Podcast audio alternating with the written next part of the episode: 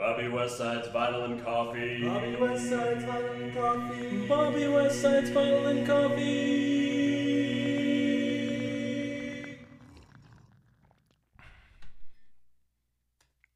Hello, and welcome to Bobby Westside's Vinyl and Coffee, the podcast where I, Bobby Westside, your friendly neighborhood rock star, pontificates about music on vinyl while drinking a damn good cup of coffee. Joining me today, we have actor, professional movie watcher, hoser, good friend of mine. Hello. It's nice to be on here. Thank you. Thank you for joining me today. No problem. I, I was really excited when you invited me on. Um, definitely the subject of what we're talking about. I could definitely talk for a long time about. Yeah, me too. I mean, uh, when I first decided to do this podcast, uh, you were you were honestly the first person I asked besides the members of my band, your cousin Salvador Wheely, uh, and bass player Ro- Roland Torrance. So you were technically the third person I asked, but the first one outside the band. Uh, that I asked to be on this podcast because I was just flipping through all my records. I was like, well, I just got. Uh, so today we were talking about Bo Burnham's Inside. I had just gotten Bo Burnham's Inside, and I was like, oh, I know exactly who to ask to talk about this record with. Yeah, awesome. Yeah, and I've been a big fan of Bo Burnham for, gosh, it's such a long time because he started off on YouTube and then now just seeing um, where it all has come to now and especially how his career's gone and just the music I've been listening to it all week. And yeah, I'm excited. I know. Uh, do you remember the the first Bo Burnham video that you watched? Um, I think the first Bo Burnham video that I watched was um, it was actually his um, Comedy Central special. Okay. It was, and it wasn't like the big one, not words, words, words. It was when he did the when they did like those short thirty minute specials. He was Ah, okay. on there, and what fascinated me was I think he was still like 16, 17, and he already was on there. I'm like, Yeah, I oh, think he was a teenager. cool. Yeah, like um, the first songs I remember was Cool Math. That was a good Yeah. I think that was the. I watched the his his YouTube video for Cool Math. Like I remember, you know, back in the MySpace days, uh, back when I was in high school, my sister she was like, "Oh, have you heard this guy named Bo Burnham?" And I was like, "I don't know who that is. I don't I don't watch videos on YouTube, or if I did, they were mostly just Green Day concerts uh, that I could that I could find. I'd wait 20 minutes for the video to load up to watch a two and a half minute performance." But she showed me the, the video for Cool Math, and I was like, "Oh, this guy's kind of cool." And he was just he was just in his alone in his room, uh, making a silly song. And I think the I think originally he was just like making songs because I think his older brother asked him to like record on YouTube so he could show it to his friends in college, and that's how he got famous just by putting on YouTube Yeah. in the early days of the internet. Yeah, because at that point, I think even like that whole genre of a comedian playing music was like in its peak, and then Bo Burnham's like the only one who's really survived that, just Yeah. because of his use of being able to understand like the internet, how it works, and his unique humor. Um, it reminds me a lot of like College Humor's early days. Oh yeah, yeah. Because like there are a lot of like parody artists and musical comedians on YouTube, but there are maybe like three or four that actually like do good, do well, and do it justice. Yeah. You know, there are a lot of people who were inspired by Weird Al, but there are thousands of people who were who tried to do what he did and just are terrible at it or kind of like offensive Yeah. for just being offensive. Yeah, they don't understand like, oh, what makes Weird Al work? They think Exactly. just like, oh, if I'm funny, if I just throw in this reference or if I just swear a lot, people will laugh. Mm-hmm. And that's not how Weird Al works. Where with Bo, he's like, well, I'm just doing my own thing. I'm just writing something that probably make myself laugh, make my friends laugh, and it's come to where he is now. Yeah. I remember in an interview, I think it was on the Comedy Bang Bang podcast, Weird Al talked about how, uh, you know, in the early days of Napster, any any song that was a parody, uh, uh, was just a Weird Al song because he was he was essentially like the Kleenex of or the Coca Cola of song parodies uh, at the time because no one else like knew anyone else's names and they're all just file sharing. Uh, so it could be like the most offensive song, and like oh, and the news report would be like Weird Al is getting really edgy with his new song. And he's like, no, that's that's not me. That's not what I do because he's never been he's never been offensive. Oh yeah. But you know the thing about Bo Burnham, especially the album Inside, is he realizes, you know, that he is in a point of privilege, and that's kind of like what he's working through in this album. Yeah, and I think that very much does show up in like different parts of his previous works because before it was um with a lot of his uh albums with a lot of his uh, specials they're like a bunch of silly songs some of them have more poignant stuff and then I remember the first time I heard Art is Dead and that was like there's no like obvious punchline here. There's no joke here. This is just serious pontification of what his life is the point of privilege he has. And there's always like a song or a song or two on his stuff but inside that's the whole premise. And i was like right. oh this is gonna be different. This is like a whole album of art is dead along with some silly stuff thrown in there. I know because if you look at you know his early days where Bo Burnham is talking about the internet, he talks about his love for the internet, how it's bringing people together. Inside is the exact opposite of that. How the internet is destroying people, and that's it, that's only like being that's only like his opinion has only changed in like such a short amount of time, like just in 15 years from when he was a teenager till you know uh, when this album came out when he was after he was 30. So yeah, but before we get more into the album, let's talk about the coffee portion of Bobby Westside's Vinyl and Coffee.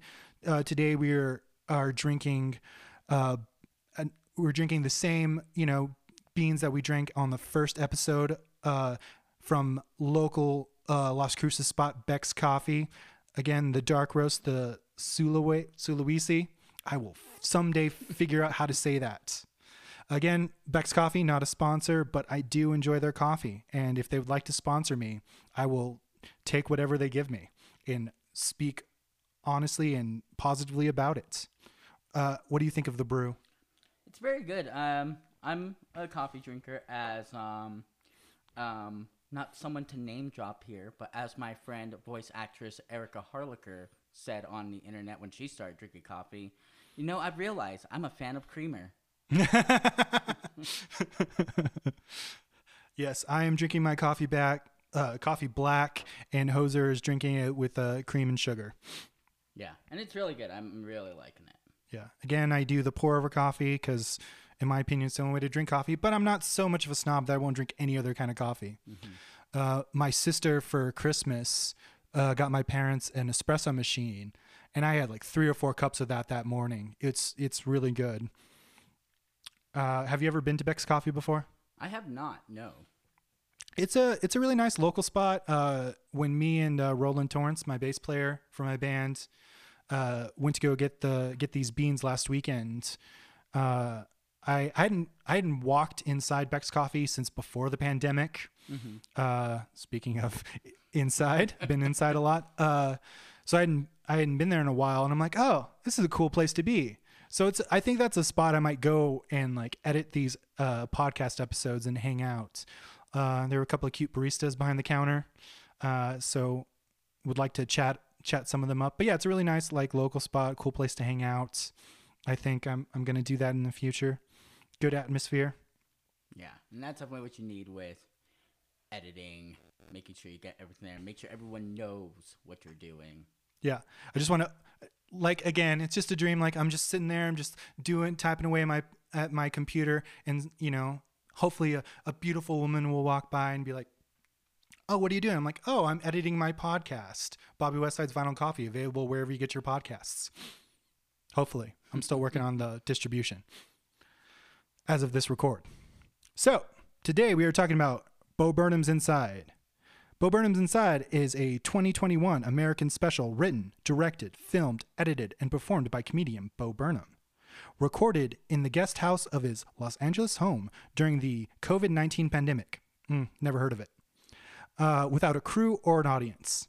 It was released on Netflix on May 30th, 2021 featuring a variety of songs and sketches about Bur- Bur- Bo Burnham's day to day life indoors. It depicts his deteriorating mental health and explores themes of perf- and explores themes of perform perform dang and explores themes of performativity and his relationship to the internet and the audience it helped him reach. Inside is the follow up to his special Make Happy, released in 2016 on Netflix. Now I didn't realize that uh, it was five years between specials. Oh yeah, for him. Yeah, it, it's definitely been a while because um because there there was a bit of a gap between um words words words and um what um but didn't feel like that because you not a lot of people knew about Bo Burnham at that time or at least he wasn't as well known as he is now. Yeah, he was internet famous at the time. Yeah, and then what really put him on the map, and then they were following that up with Make Happy, and then I was like, oh, okay, this is cool. When's the next thing coming out? And I know he was like touring a bit, um, and to speak of the internet stuff, Bo Bo's always been on top of like a lot of the latest trends. Like he was someone who really made Vine what it was when it was still around, and just with that, he moved on with to Inside, where like, oh yeah, it has been that long. Yeah, and even in one of the songs in uh, side D of the vinyl record I have, he even talks about how it's been five years since he's performed live, hmm uh, which we'll talk about later. Um, now, when I first uh, heard about the comedy special, because I think they released a trailer like two weeks before it came out, I was so excited and so ready for it. Just because, you know, like he talks about in the opening song content, I'm like, I need something new. Just give me something new. Because, you know, when, uh, you know, when COVID 19 hit uh, the USA, everyone just kind of held off on anything new because they didn't know like how long it was going to last and they didn't want to like uh, re- uh, release stuff or start filming new stuff. So they were holding off on anything new so that, you know, when things got back on track. Because remember, it was only going to take two weeks to flatten the curve. Oh yeah, I remember. I remember that day. Like the, I call it the day the world shut down. I called it the days that Earth stood ill. That's a smarter way to put it. But, but the day, that was the that was the name of my uh my my band's EP. Yeah. Oh yeah, I rem- I remember listening to that. I totally listened to that. Thank you. he says with a grin. But um, no, I remember the day everything See if you come back on this podcast. shut down. I was sitting with my sister at Peter Piper Pizza, Uh huh. and we were talking plans because I had written a show, um, but um, we knew COVID was starting to hit, and um, the leaders in charge at the time were saying like, yeah, COVID's in the United States. We're trying to get a situation of it, but at the same time, we were watching all the NBA games being shut down. Yeah. saying they're going to be postponed. Everyone needs to go home, and I'm like, to quote Bo Burnham in this, what the fuck is going on? Yeah, yeah, because I remember, uh, like it happened, like the shutdown happened a week after my birthday, and we had uh, a birthday party at a local like bar, and it was just this ominous feeling like something's about to happen, but we're not sure what. But you know, we are all together at a bar, a, a, a group of group of us. I don't, I can't remember if you were there or not. I don't believe I was. Oh, okay. So, um, so yeah, and then I went home to visit my family, and then I just stayed there for like six months because I'm like, well, I got nothing to do, Exactly. and at least it feels safe here. So I, I, so I definitely when this when this came out, I related so much to this the the special on Netflix, Uh, because I felt I, I knew what it felt like to be stuck inside, not knowing what to do except for just being creative. That's where I, you know, where I wrote all this. That's when I wrote all the songs that were on the days that I stood ill. Mm-hmm. Yeah, that, it very much encompasses the whole feeling of the pandemic. Like it felt like everyone was going through those same stages, like the shock of everything, and then many people tried to hone their creative crafts in different ways, seeing mm-hmm. what they could do. And some were for good, some were for bad. Like there were also, I remember a bunch of comedians trying to do Zoom um, stand up Yeah. to mix effect.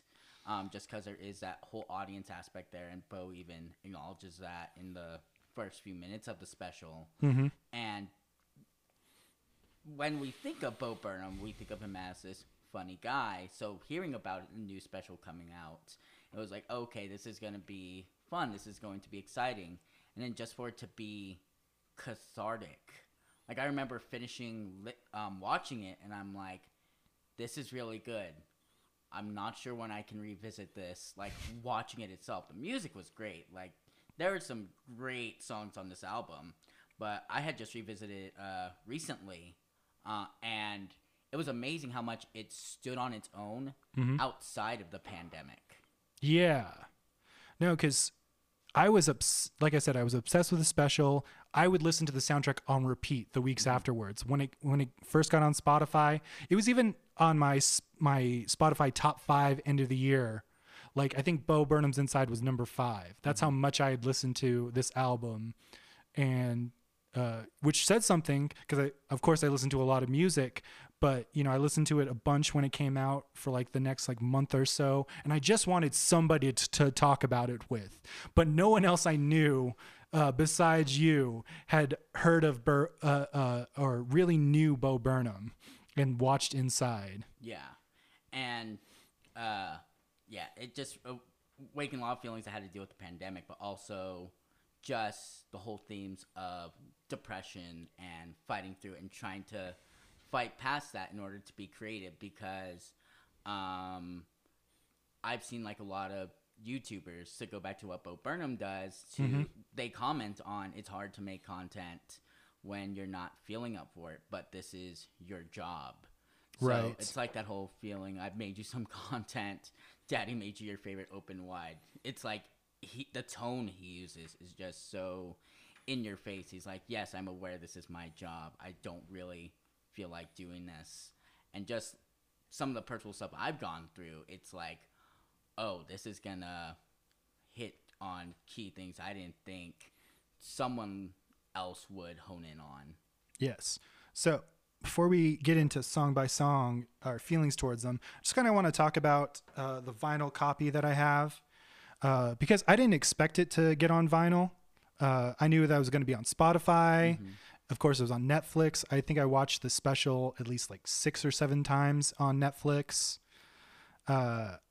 And then I would just listen to it pretty much on pretty much like day to day on on Spotify, which is why I got I which which why I got on my top 5.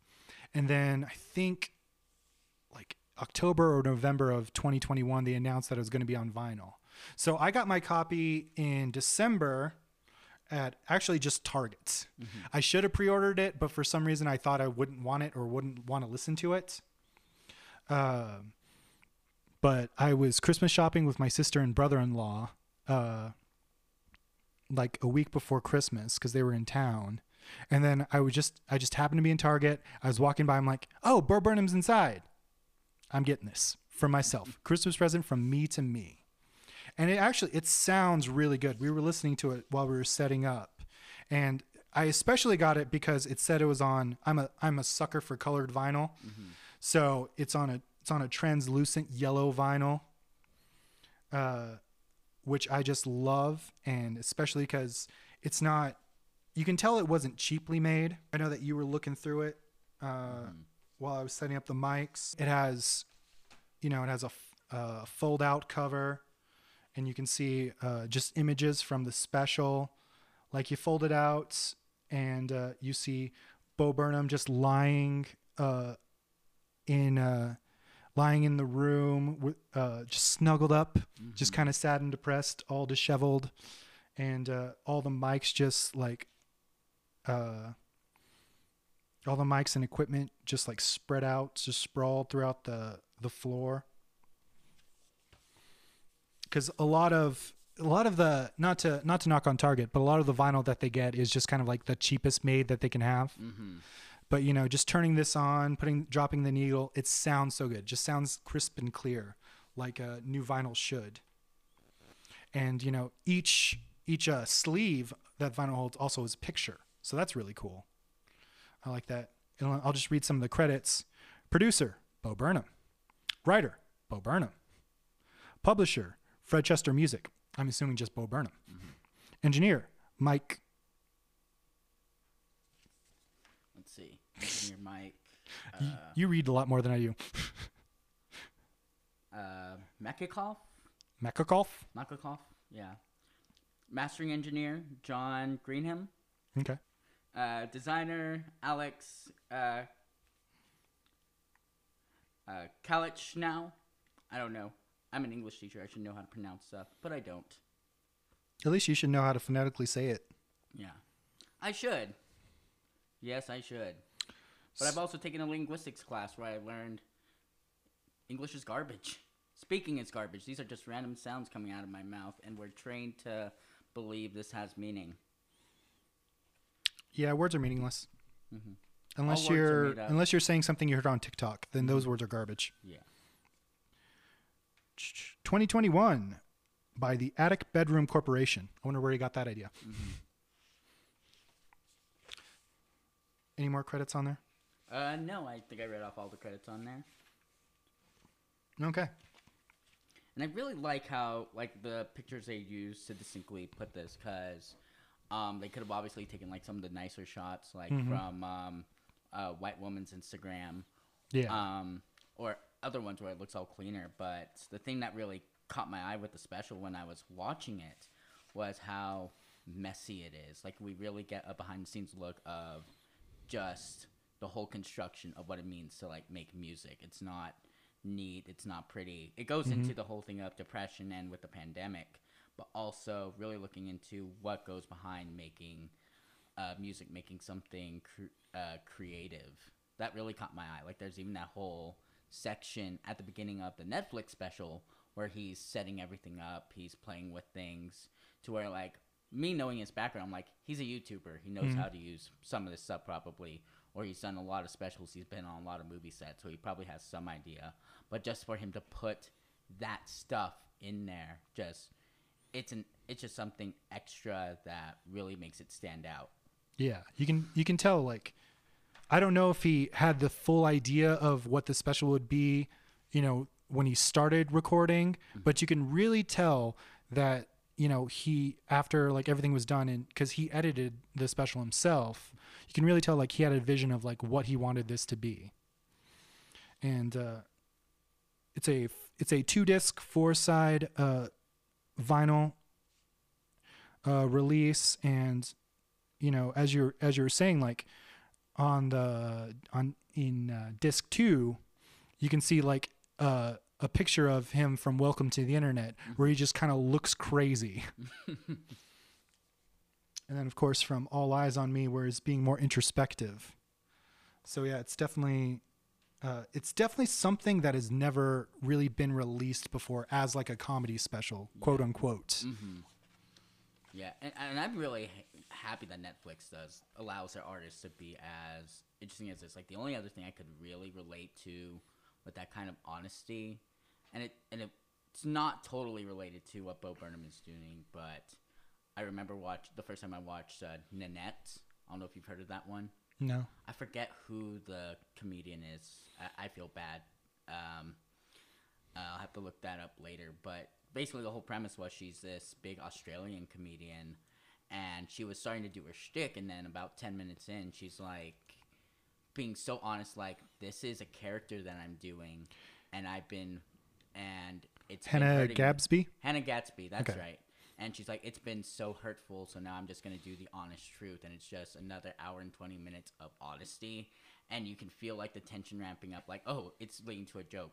Okay, this is what, but then it gets to that darkness, to where it's like dark humor, and it, it, it's a brilliant piece um, of comedy right there. But Netflix just allowing their people to be open about what it what they want to do. To where there are some specials which we'll probably get into when we talk about comedy that make me go, um, "You're not understanding the po- you're you're not understanding the point of privilege that you really have right here." And I'm really, right and considering the year that between this came out and now, that song has just aged really really well. So, Inside was filmed in the guest house of of the Los Angeles home of Burr Burnham, shared with his longtime girlfriend, filmmaker Lorene Scarf Sc- Scaffiria. Man, really got to practice these things beforehand. Before they moved into a different property a few months after the release of the special. Probably smart. Even though you can't really see where it is because it's, it's like you said, it's inside, and uh, it's the same guest house uh, he also used in filming the end of Make Happy. A Zillow listing later revealed that the property is the same one that was used to film A Nightmare on Elm Street, 1984, which is kind of cool. Mm-hmm. I've seen that movie. Yes, great movie. Relating to the themes of it being a fever dream. Mm-hmm. Uh, it was certified fresh on Rotten Tomatoes with 94% approval rating. Uh, Metacritic score is 98 out of 100. So the reason why I knew you'd be the perfect person uh, to uh, talk about this uh, special and uh, vinyl release with is because over a year ago, I think this was last August, Mm-hmm. we all went on a a car trip, road trip uh, for yours and Salvador Wheely's wife's birthday, and of course, you know, you and I being huge nerds and pretty much being the only huge nerds uh, in the friend group. Uh, we talked about like all the things. I'm like, oh yeah, we're waiting, we're ready for waiting for Spider-Man to come out. This is going to be cool. Hey, did you say th- see this thing? And then of course we talked about Bo Burnham's Inside for a good long while, and talked about like our thoughts and feelings about it. So getting into it, let's talk about side A, which starts off with content, then into comedy, FaceTiming with my mom, uh, and how the world works. So as you were saying earlier, content is again his just his kind of like a opening statement. Hey, I don't feel like making this. Here you go. Just just take your content. Be happy. And I just I love that as the opening song cuz you know, in the special you watch on Netflix, it's him at the beginning. He's clean shaven, he looks good. Uh he's a little sad, but he's finally like like the song says, he's finally decided to just get up and start making something. Which was uh, really funny too, because I think around the same time that Inside came out, um, Promising Young Woman also came out, which he is also in, and he has that clean shaven look and everything. And I'm pretty sure I think that movie, the movie was made like year a year before because it was set to come out um, pre-pandemic. Like I know it had made its premiere. Um, I think in February 2020, and it wasn't released till later that year. Yeah. it's on HBO Max, I believe. Yeah, it's on. Yeah, it's on HBO Max, and just seeing that that because we have these images of him with his full beard, and just even watching it then, just seeing him come in, and just his steady pacing, it everything just feels so deliberate in there. Where you were right, he probably didn't have a full vision of what it was going to be until editing, which is how most movie making goes. Mm-hmm. But he had like some kind of concept. He's understanding. Okay, I'm looking like this now, and he had an idea of how he needed to look. Yeah, and in doing research, I was trying to I was trying to find a video of him like talking about which I didn't find, like what his process was. Mm-hmm. Like I miss the days of like Blu-ray releases where there would be like uh, extra features that explain more about like their thought process. Like I want a director's commentary on this uh, Netflix special, and I hope even though it's Netflix and we're probably not going to get it, I want because I want to know his mindset, like throughout the entire special, like how he came up with these ideas and how he pieced them together. Like I really want to get inside his mind Yeah. uh, of how he did that. Because I'm not a big, uh, I'm not really like a big like synth music person, but just the opening riff, how it's just that steady like synth note, dun, dun, dun, dun, and then he just goes in, like it made me want to listen to more like synth pop music. Yeah. I haven't, but it made me want to. like I think this is the first uh first record of the first batch episodes that we're doing for this podcast where it's not g- a guitar driven record. Our first episode of course being Alice Cooper's uh, Love It to Death, which your cousin Salvador Wheely talked about. He really led that podcast. He he's passionate about Alice Cooper. Oh yeah. Yep. So, following uh, content, we have uh, comedy, which is really like him realizing his privilege in the comedy world. Yeah. Him understand. It, it's that whole commentary of just himself and just everyone else. I, I my favorite part is just always that. Um, um, just like should I give away my money? No.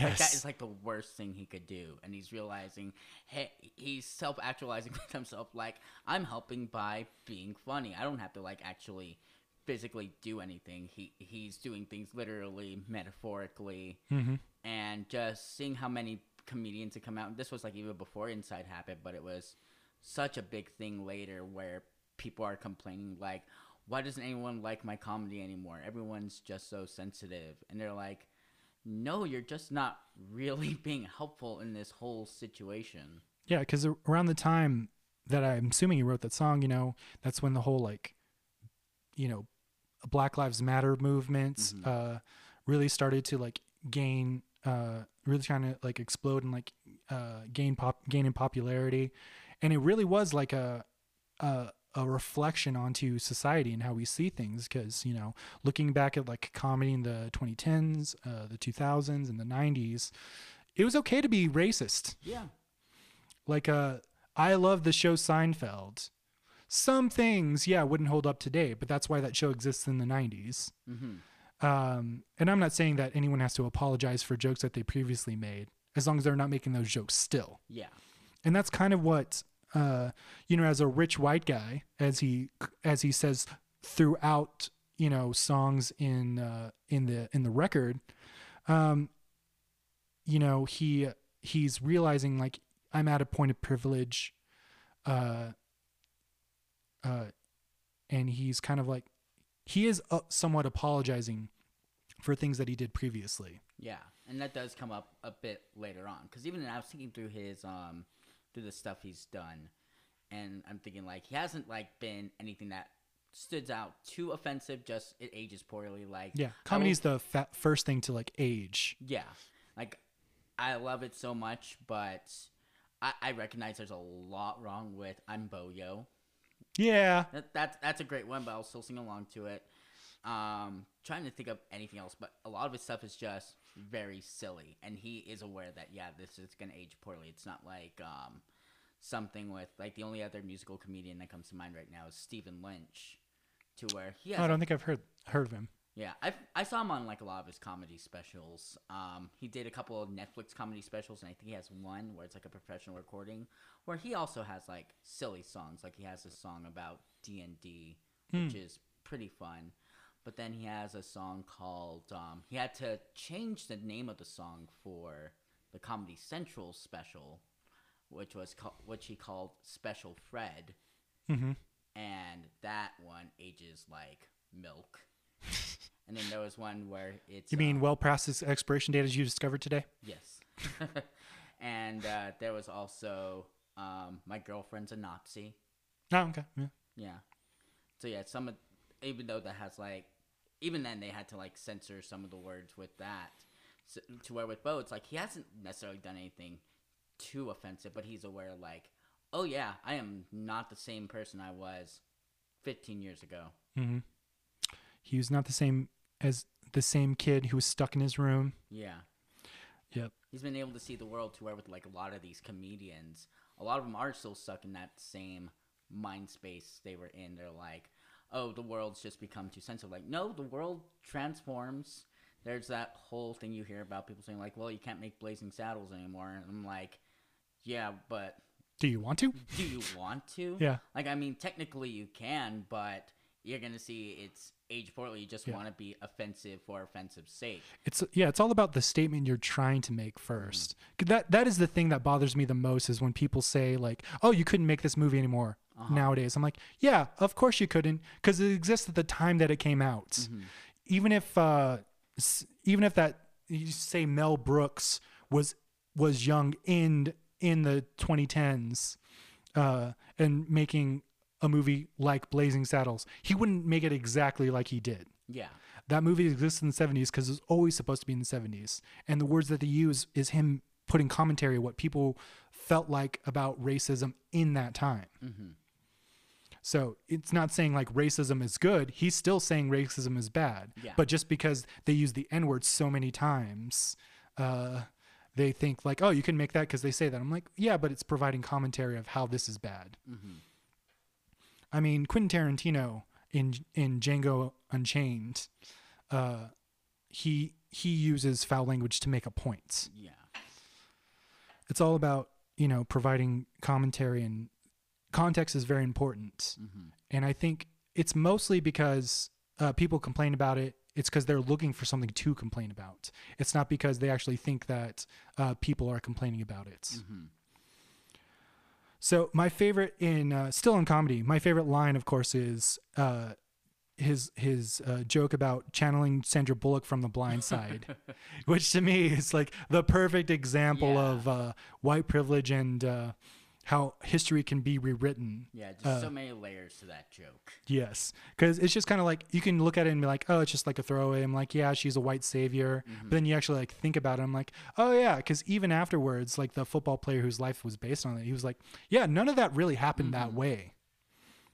And then when the the next thing that I really like is when he says like, oh, maybe I should just shut the fuck up. Mm-hmm. He holds for six seconds, and I counted it three times to make sure he actually holds for six seconds. And I did that on the car ride over here and I was like, and I was just like, okay, one, two, six, and then he was like, I'm bored, and then he continues on because it it the song definitely does have layers of how like, yeah, I could, but I'm also a comedian, I need to perform. Yeah, and he even like goes to that whole level, like the whole repeating of if there's a fire inside, um, call me and I'll tell you a joke. Just saying like, yeah, I can joke around about anything. Like, yeah, but there's a fire. You're not actually helping putting it out, and just like the whole different things, and relating it to if there's an army of Klansmen coming after you, mm-hmm. call me and tell me you joke.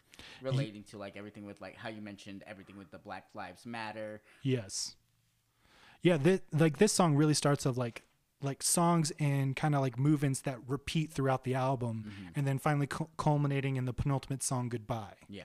how all how because like you were saying when you wake up in a house that's filled with smoke just call me and i'll tell you a joke. He says that again later on in in the uh in the album.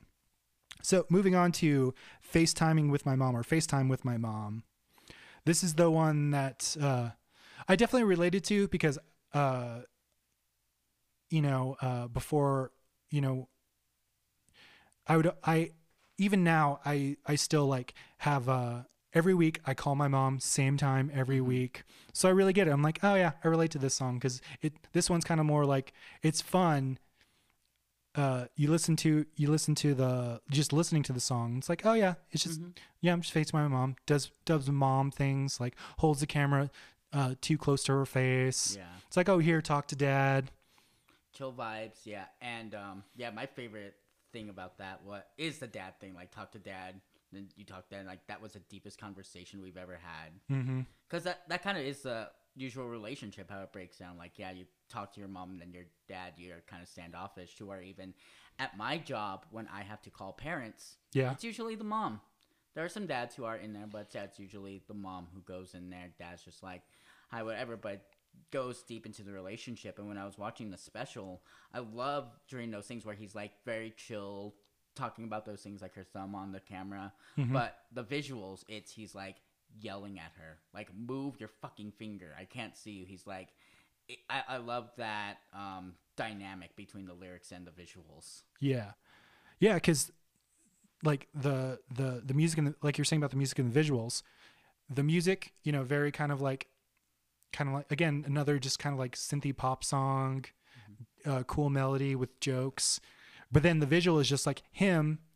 Uh, lit in a certain way where it looks like he's just in a completely dark room and he only has the the light of his screen yeah uh, to light the room, and he's it's when his gre- beard is first starting to grow and his hair's starting to get long. So you know you know we're a couple of months into the pandemic, no one can get a haircut. Um, and uh, speaking about like going back to, you know, oh here talk to dad. yeah Uh, I was talking to my mom last night, and I was telling her about you know the podcast and uh, that you were coming in to do inside. She was like, "Oh, I don't think your dad knows you're doing a podcast. Here, talk to him about it." and I love my dad. Uh, uh, very supportive guy, but the but it's such like a dad thing. Like you're telling him like this creative thing that you're doing, and uh, he's just kind of like, "Oh, okay, cool." Well, how are you going to release it? You know, just asking stuff, and you instantly just become a 12 year old kid again. mm-hmm. So I definitely like felt that that that line that you were talking about, Yeah. where it's like the deepest talk you've ever had. Even though me and my dad have had a bunch of great talks, Mm-hmm. uh, still it's like when it's something like having to do with either my band and music or some other creative thing that I'm trying to do, it's kind of like he just doesn't understand, and that's okay. Because Yeah. sometimes that's just that's just how it works.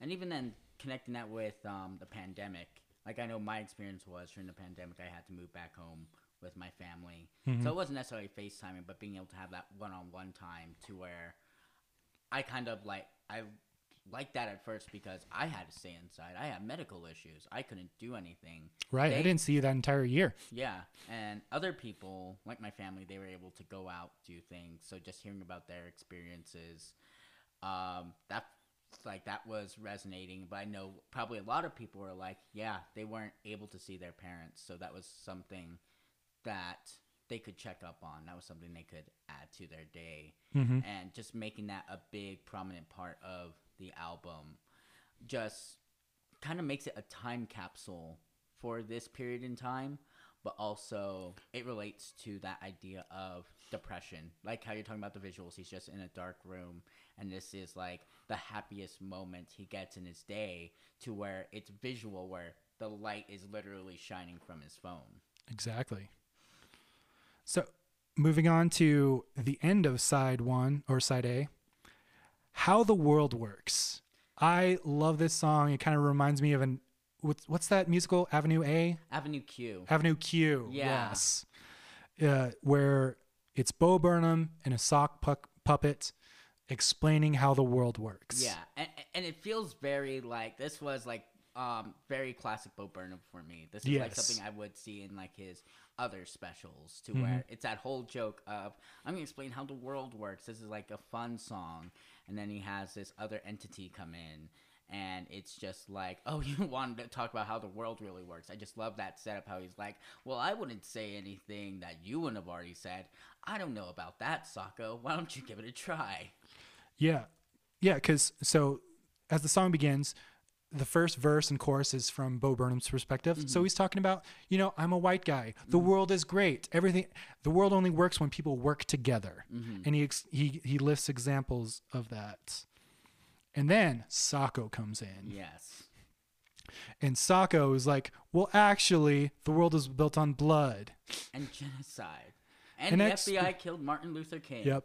And exploitation. And the FBI killed Martin Luther King. And then it goes into, you know, explains how uh, the means of production is meant to separate the worker from the means of production, which is something that we, since you know the pandemic started, something we continuously see. It's like doesn't matter how how how much people suffer as long as the job gets done. Yeah.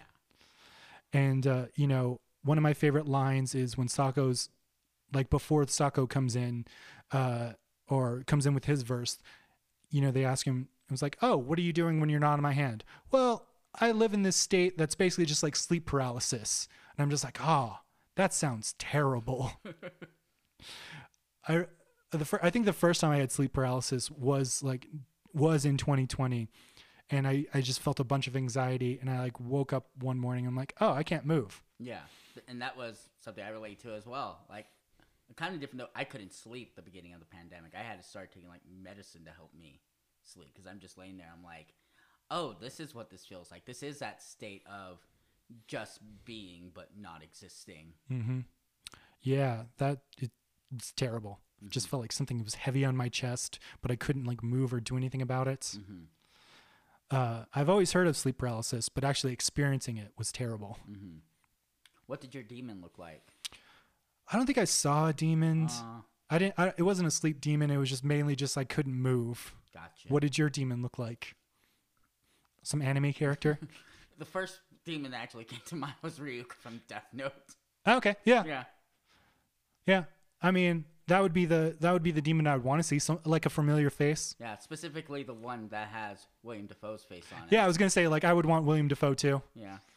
Even though William Def- even though William Dafoe has such a sinister voice, it would just calm me though. So moving on to side B of uh of uh, side B of the first disc. Now we get into white woman's Instagram, unpaid intern, Bezos part one, sexting. Look who's inside again, problematic, and 30. Now, these songs are a little bit shorter than side A, uh, but there are seven songs on this on this side. When the side A uh, just had four songs. So let's start with White Woman's Instagram, and I love this song. I, do too. I remember. I remember exactly my experience first listening to this. Um, because when we got to the chorus, I remember. I remember first thinking it was like a little weird. I'm like, huh. I thought like Bo wouldn't do necessarily a song like this because it it feels like punching down a little bit, but once he gets to the part with the mom, mm-hmm. I'm like, oh, this is what he's doing. He's not necessarily making. He's partially making a commentary of white women's Instagrams, how it's like filled with kind of some cliche stuff, some privileged stuff, but it's also pointing out this is just like kind of a window into her life. And just the part when that comes into is this heaven or is this white woman's? I'm like, oh, this is what the song's about Yeah. and just all the I think of like all the people who would probably like they're laughing at like those first two, and then they get to that part, they're like, "Oh, am I the bad guy here?"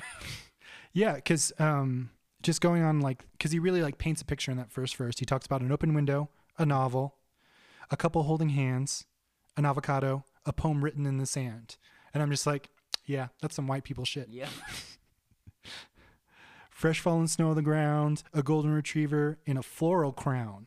I don't think I ever like really knew what that word uh, what that word was. I, I knew that. I was on Tumblr in the early aughts. See, I've never been on Tumblr. Yeah, I was on Tumblr, and every day I regret every bit of knowledge I learned from that. And then in the second verse, it gets more just basic and white. Latte foam art, tiny pumpkins, fuzzy, comfy socks, a coffee table made out of driftwood. So yeah, he's really good at like painting a picture of this person, of this white woman's Instagram. This reminded me a lot of um, it, it's a college humor ske- one of my favorite college humor sketches, which is the Defender of the Basic. Oh, okay, I don't think I've seen that Yeah, one. it starts out with them. Um, they're talking to this one girl who's like, um, she's excited because um, she got like Yankee candles or something. They're like, let me guess, you have like a room with um, those like clear Christmas lights, and you have a picture of the Eiffel Tower in your corner. She's like, yeah, how you know? Like, yeah, your tastes are kind of basic. And then you have Brennan Lee Mulligan, my my favorite cast member of College Humor come in in like a knight suit. He has a pumpkin spice latte on his like little breastplate. He's like, "How dare you laugh at her? Sure, her taste might be basic, but." w- We all have basic tastes, and it's just like pointing out, like, yeah, it, it's basic, but it's basic for a reason. We all love this shit. They're like, um, here, drink this pumpkin spice latte. You're like, no, we don't want it. Drink it, you hipster swine. They're like, wow, it's good. Like, yes, it's good because your taste buds like it.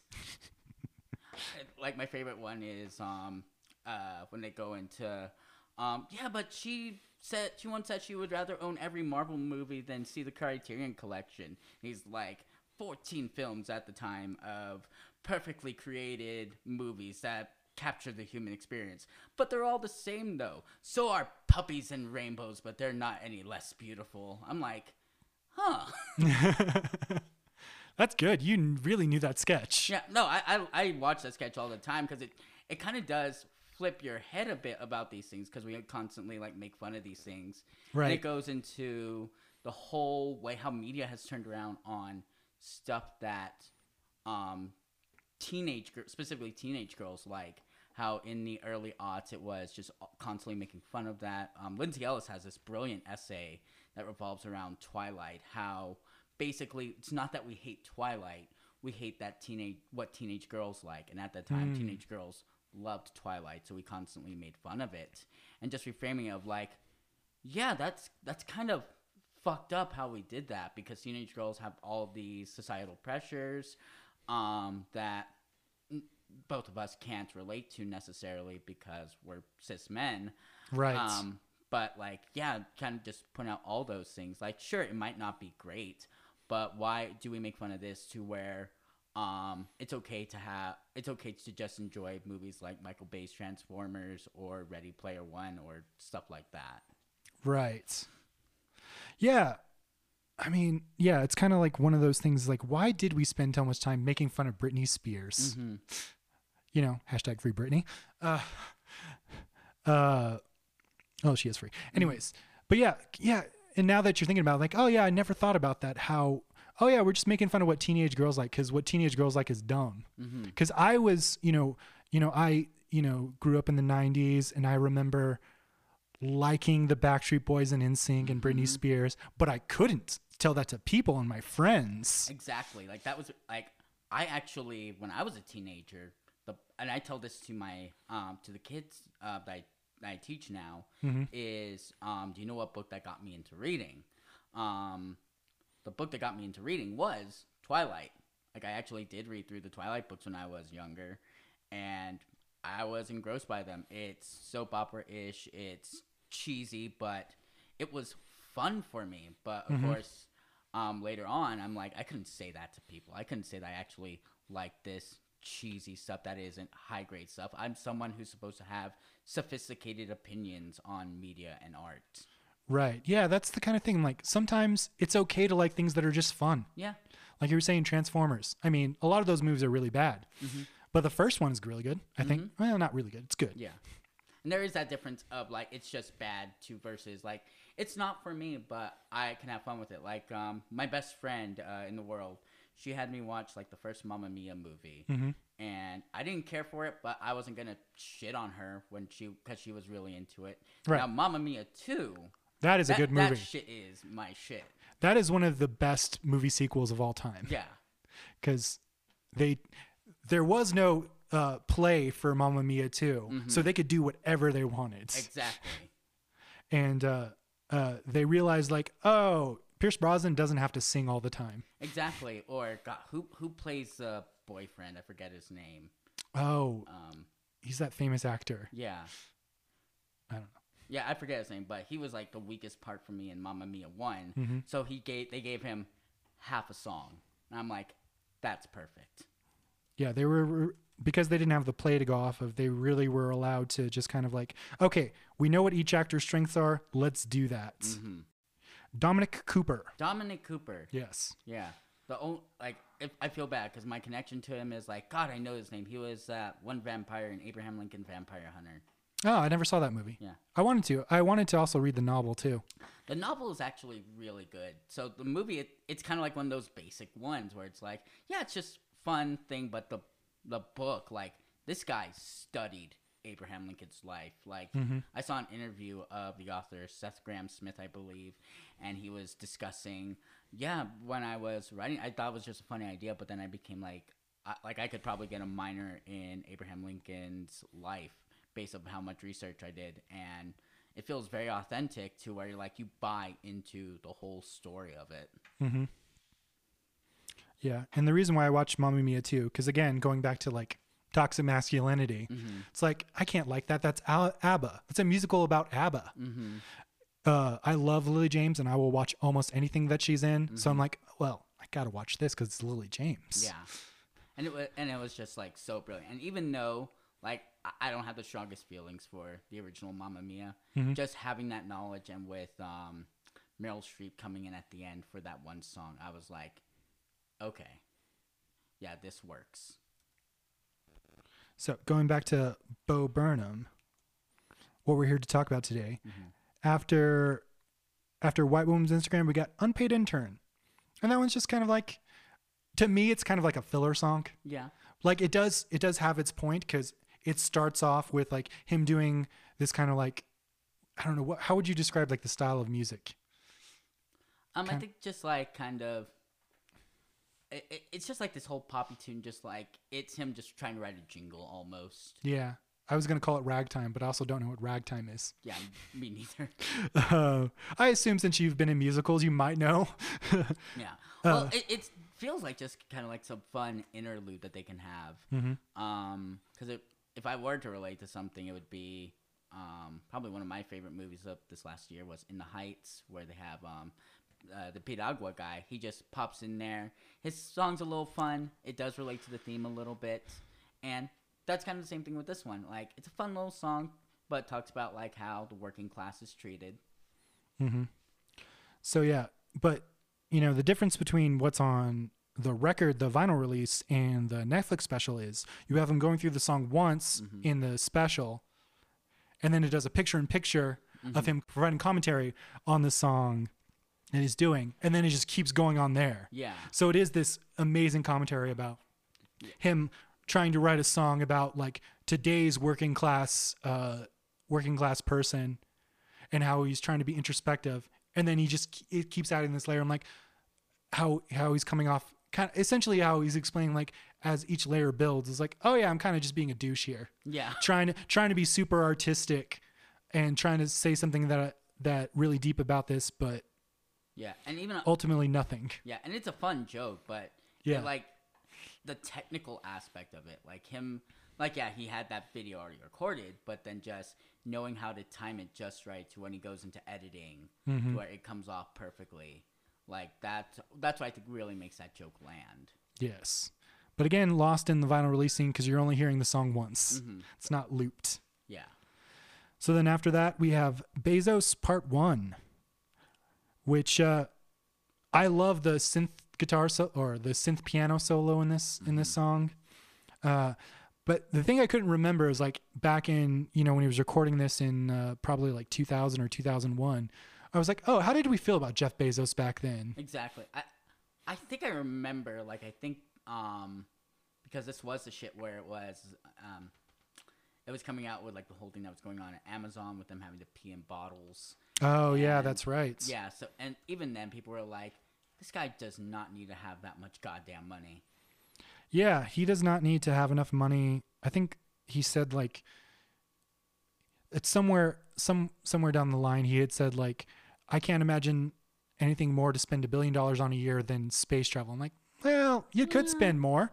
Mm-hmm. You're like the richest person in the world, or was at the time. I forget. Yeah, I like not quite sure what it is, depending on how much the divorce settlement is. Oh yeah, that's true. It's about to be halved, Yeah. probably. Uh, One of the lines that I absolutely love is Zuckerberg, Zuckerberg, Gates, and Buffett. Amateurs can fucking suck it. Yeah, So, like in the lyrics, you you think he's speaking posit- positively Yeah. about Jeff about Jeff Bezos. That's why I was always confused about uh, about this song. mm-hmm. And this is the this is one of the first songs that I think on there that I re- think really became like a meme on TikTok. Yeah. I'm not on TikTok, so I can't really can't really say to that. But I did see a lot of compilations or people or when people shared like their TikToks and Instagram doing the doing just the line of the chorus line of Jeffrey Bezos. yeah, and, and I fell deep into TikTok. Like that was one of those pandemic things for me. And Mm-hmm. yeah, Jeff uh, Jeffrey Bezos one or Bezos one is one of the big things you'll see out there, just because people one, it's just a really fun song, and two, people just really like going into that whole introspective aspect of it. Just it, it's this fun song, but he is talking shit the entire time. Right. And that's what I love about Bo, how he's able to create this dynamic. Like this was like one of those where I was like, wow, I wish I could teach this song for like poetry, but I can't because I would probably get in trouble. But there's just so much you can dissect from it. Right.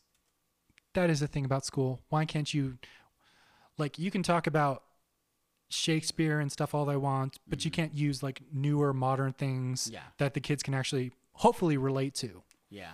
Because if I wanted to talk about metaphor and idioms, Mhm. the first song I would go to is WAP. True. Yeah, because I listen to it, and a lot of people like it's vulgar. I'm like, this is brilliant. Like they took time to write these lyrics to make it all work. And God, I just wish like this is why I'm like maybe I should do a semester of teaching at- at college just so I could teach this song. WAP by who's who sings that song? I think it's Megan. No, it's featuring Megan Thee Stallion, and I'm trying to remember who the other woman is. Cardi B. That's it. Cardi B. Okay. yeah. I was like, it's not Nicki Minaj. Yeah. I know it's I I'm not into not that into much into rap music. WAP came out and I know that I know Fox News hated that song and Uh-huh. talked about it for like at least a week. And I I listened to the song and watched the music video. I'm just like, okay, let's go. Yeah. It's it's a good song. It's not for me, but Yeah. I don't I don't really care that it's popular. It doesn't bother me. Yeah, it doesn't bother me either. It's not offensive. Mm-hmm. It's just women owning their sexuality. Yeah, although the the best thing that came out of it was they made a remix of Ben Shapiro. Oh yeah, that 'Cause he- 'cause he I saw that one. Yeah, because he really hated that. Oh, he really yeah. hated that song. He he spent like what 15 minutes talking about it on his show, Oh yeah. on his podcast. Mhm. We do not promote Baron Spear on this podcast. Bobby Westside's Vinyl and Coffee. Disclaimer. The next song, Sexting. Sexting is like a very great creative song. Again, it feels like something that's classic Bo Burnham, and it just fits so well with the pandemic. Like it feels like one of those where like I know artists will have like songs that they keep in their back pocket, just waiting for the right time to release it. Mm-hmm. And this felt like the perfect. Like I could see this being something that he would have performed probably on stage. Yeah. yeah, this is definitely, yeah, absolutely. Yeah. And it's again another one of those just pop songs. It could be an actual song, Mm-hmm. uh, but it just works. Uh, my favorite line in the song is "We'll talk dirty like we're ancient Egyptians," Mm-hmm. because I just I I that is such like a creative line. Yeah. And just like visually, it's all great. You see the actual text messages, and then my favorite thing was because the fun thing about TikTok too was they were dissecting like every frame of this special, and something that someone pointed out was when you look at the um, air conditioner, it's set to sixty nine. I never noticed that. Yeah, like, that's you- good. Because when you see it on the screen, it's like all the way up in the corner. You Uh-huh. don't really see it. You have to like you have to be looking for that. Man, the attention to detail that Bo put put into this Mm-hmm. is just so so good. Like I would never think about like setting a thermostat to 69 Mm-hmm. while recording a song about sexting.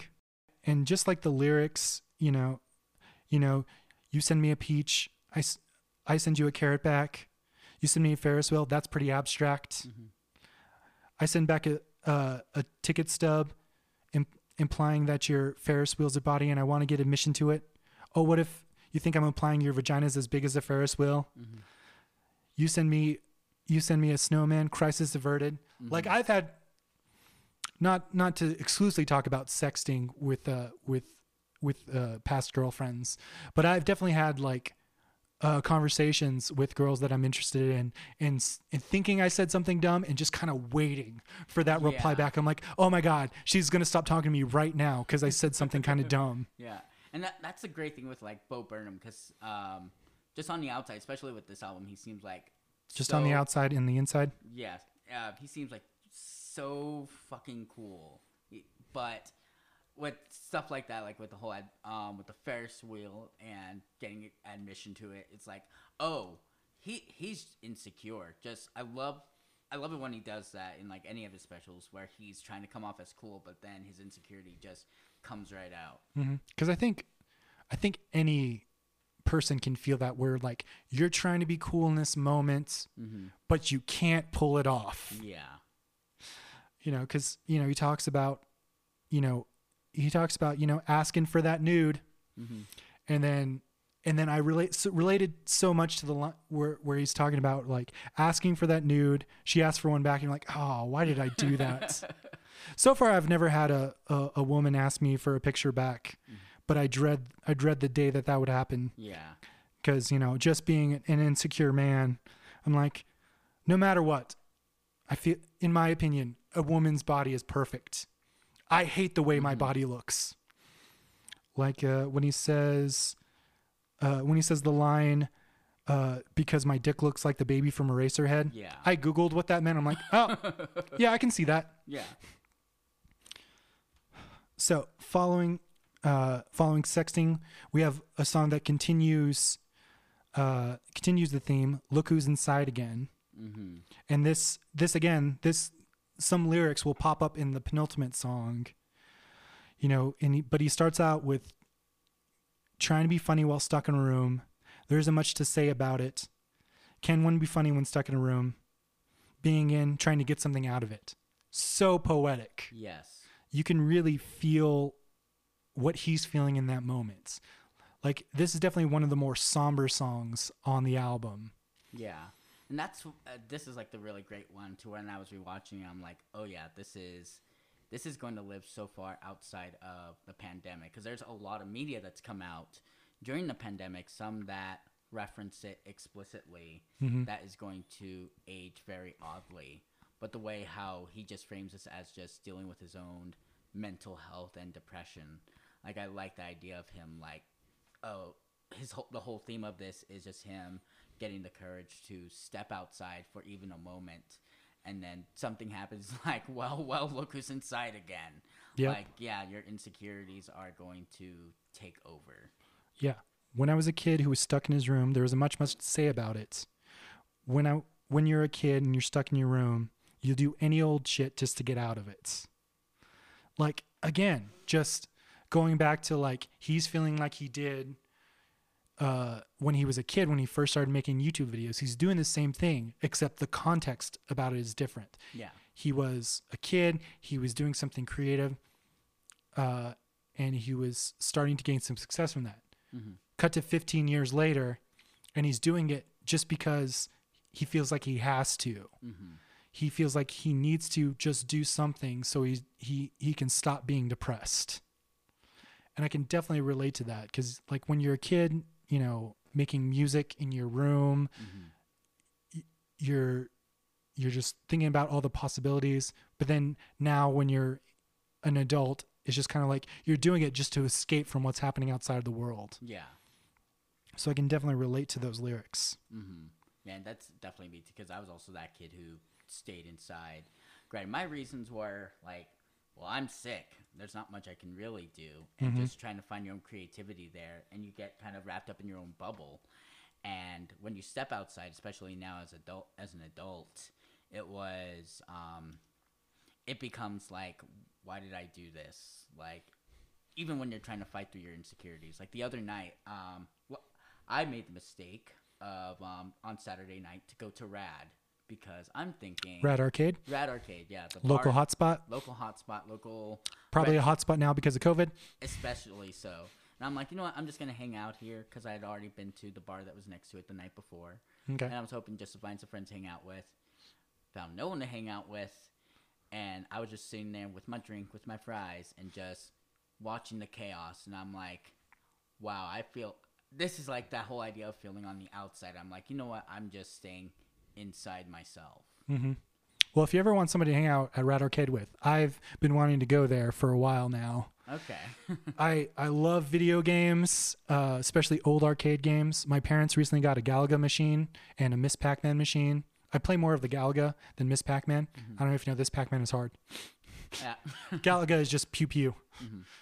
I have the high score currently on on Galaga only because my cousin got like 82,000 points on Galaga and then uh, there was like a, a blackout one morning and that just erased all the high scores. so when I came back during Christmas, I was able to get a high score with my high score, which is 25,000, so far away from his high score.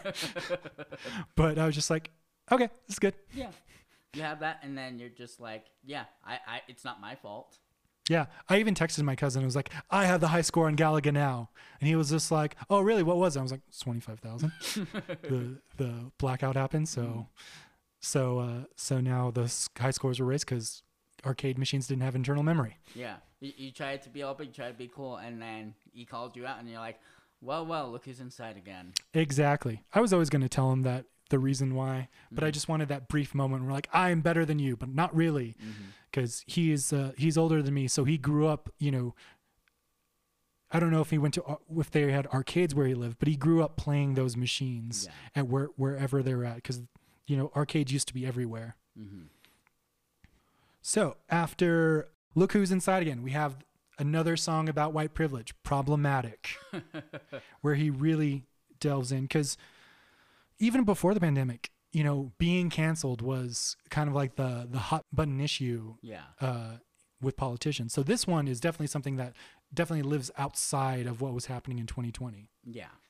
Like, it, this very much reminded me of that. Um, there's that famous, like, it, not famous image, but this popular meme I see of, like, it's um, a comedian saying, like, oh, uh, you came out to see my show? Well, this is going to get me canceled. And then the next shot is, like, all of his Netflix specials with, like, um, saying what I'm not allowed to say. I can't believe they gave me another special. Hashtag canceled. And then just actually see so many comedian specials on Netflix being called canceled or hashtag canceled. Yeah. It's like they're trying to like play into it, uh, but but not doing anything to change what they're doing. Mm-hmm. Like they don't they they want to they just want to continue saying what they've always been saying because those are the easy jokes. Yeah. When Bo Burnham, you know, who, I don't know how long it took him to make this, but you mm-hmm. can tell he meticulously thought of all these words and all these phrasings, how he how he how he's trying to say things. Mm-hmm. You know, he grew up as your usual suburbanite in a tiny in a tiny town in Massachusetts, overwhelmingly white. So he's, again, he's talking about white privilege. He went to church on Sundays in a suit and tie. Spent his free time watching Family Guy, mm-hmm. which you know, Family Guy used to be. I don't. I haven't watched it in years, but it was pretty offensive. Uh, probably even by today's standards. You know, he started doing comedy as a sheltered kid. He wrote offensive shit and he said it. Then he then he asked for forgiveness. And then he, and then uh, in the pre-chorus he talks about is anybody going to hold me accountable? And that's kind of like the theme of this song. I did all these things. Are you going to hold me accountable? Are you going to cancel me or are you not? Yeah, a- a- and it's very interesting to me too because he is like calling that whole thing about, are you gonna hold me accountable? Like, you, I am your guys' sweetheart right now. To where like, I have opinions on the whole lot of people calling out for being canceled. Um, like cancel culture, I think it's just become a buzzword for Yeah. things. And just, I think he's also making fun of the people who are using that buzzword. Right. Like he, he's owning up to his mistakes, which is if you believe, if you actually believe in canceling, you don't own up to your mistakes. Exactly. That is exactly what this song is about. After problematic, we we close with the song 30. So during our long car trip, uh, no, it was like an hour and 10 minutes, I think. But during our car trip, you talked about how you really uh, related to this song because you were turning 29. yeah, cause, yeah, because when this came out, I was like, I was coming up on turning 29. This was just before my 29th birthday, and I was, and it got me really thinking about like, wow, I am turning 30, and you know this about me. I, I have medical issues. I brought up earlier. Right. I have a heart transplant. I never thought I'd make it this far, so I kind of treat like every year. I'm like, oh, great, awesome. That's just an extra day there. But the whole existentialness of turning 30 with this as well as what I'll say is my favorite movie of the year which was also on Netflix Tick Tick Boom mm-hmm. for anyone who's seen that it opens with a song called 3090 where the main character Jonathan wants to create something great before his 30th birthday which is only a week away. And um, just the lyrics there along with Bo Burnham here just talking about his childhood um, like basic child stuff and now he's an adult. And I'm like Yeah. oh shit. Yeah i'm not i'm not a child anymore. Um, because the biggest thing that hit me when um, when i was talking to kids um, i forgot what i was teaching about but i brought up uh, the nintendo wii Yeah. i remember clearly when that came out i remember the whole craze when that came out Oh yeah, the Nintendo Wii was like that was the console to have that year, like 2007, I think. Exactly. Like I remember all the, the the Christmas, all the people being excited, and I'm like, you guys know of the Nintendo Wii, and then I did the math in my head. I'm like, they were born just after the Nintendo Wii came out, which that console is like what, 15 years old, Mm-hmm. and I'm like, oh, oh, I'm not, I, I'm not as young as I thought I was. Yeah, that's the kind of thing that I'm noticing with like my cousins who are now getting of college age. Mhm. Uh, and they're uh, I'm starting to realize, oh yeah, there's there's an age gap here because you know, growing up, I remember I do remember being the young guy. You know, when I when I first had my first like internship during college, I remember being like the young guy in the pack. How everyone was. Uh, uh, Bo Burnham's a year younger than me, so when he says like, "Oh, you, oh yeah, I was born in 1990," now that used to be like a like a shocking thing. I was born in 1989, and I'm like, "Oh yeah, like uh, oh, you remember going to see episode one in high school?" I was 10. that used to be my joke, and then now I'm the older guy and seeing young people coming in and being, "Oh, I'm not young anymore. I'm not as young as I think I am anymore. I'm no longer like the younger generation. So I definitely, I definitely get that when it comes to like, uh, like, do kids know what a Wii is anymore? Exactly. I'm like, do you guys know? it?" And they're like, kind of, yeah, but it's kind of like, I remember um, when I was a kid, uh, we were at a flea market, and my parents had picked up a um, uh, what was it? It was a Super Nintendo, Mm-hmm. and it had all these games. And um, to me, I thought it was an old console, But when I looked it up later, like looking at all the dates, I'm like, no, that was so. We still got it when it was like sure the Nintendo 64 had been out, but it wasn't as old as I thought it was, and I'm like, wow, I wonder how that felt for like my parents. Like I'm sure they thought that was like a really good buy because that was something they may have knew about. Uh, but just being able to relate it to that and just hearing um, so many of these kids discussing like what culture they're into like when i first asked them about like pop culture i'm like okay so you guys under- know harry potter right they're like huh What? i'm like huh? And i'm like well you guys saw like the last star wars movies. And they're like what? I'm like wait what? Okay but you guys gotta know the mcu right? They're like we don't watch that stuff. I'm like They just watch "Ex- TikToks. excuse me.